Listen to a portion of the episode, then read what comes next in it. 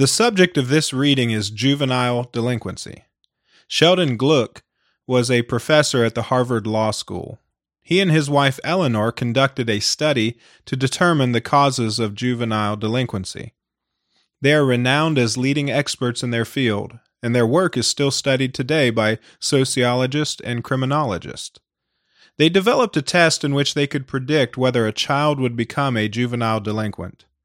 They had 90% accuracy with their predictions.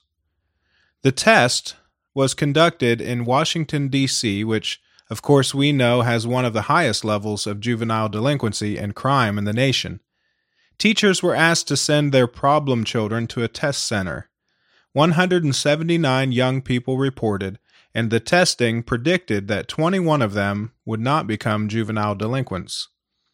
Eight years later, 20 of the 21 youngsters were found to be non delinquent.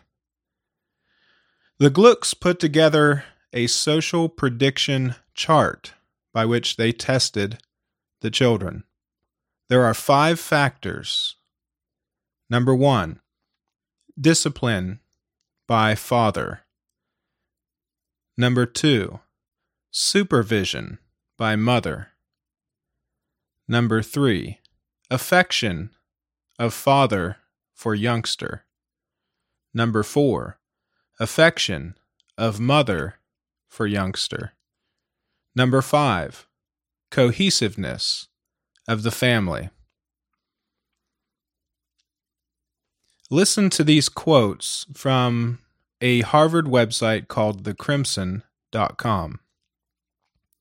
In a series of small checkups on the validity of the table, which has been frequently revised by the Gluecks, it was found that the table properly identified non delinquents 91.3% of the time, compared to approximately 55% accuracy by professional clinicians.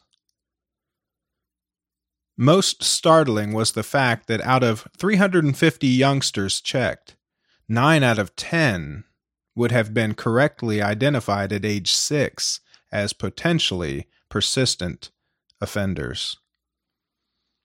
For example, a boy with a strong streak of stubbornness has a greater average chance of becoming a delinquent if his father is an alcoholic and is unacceptable for emulation. This same stubborn youngster, however, would not necessarily be likely as to become a delinquent if his father were not a drinker. Again, that from the Harvard website, thecrimson.com.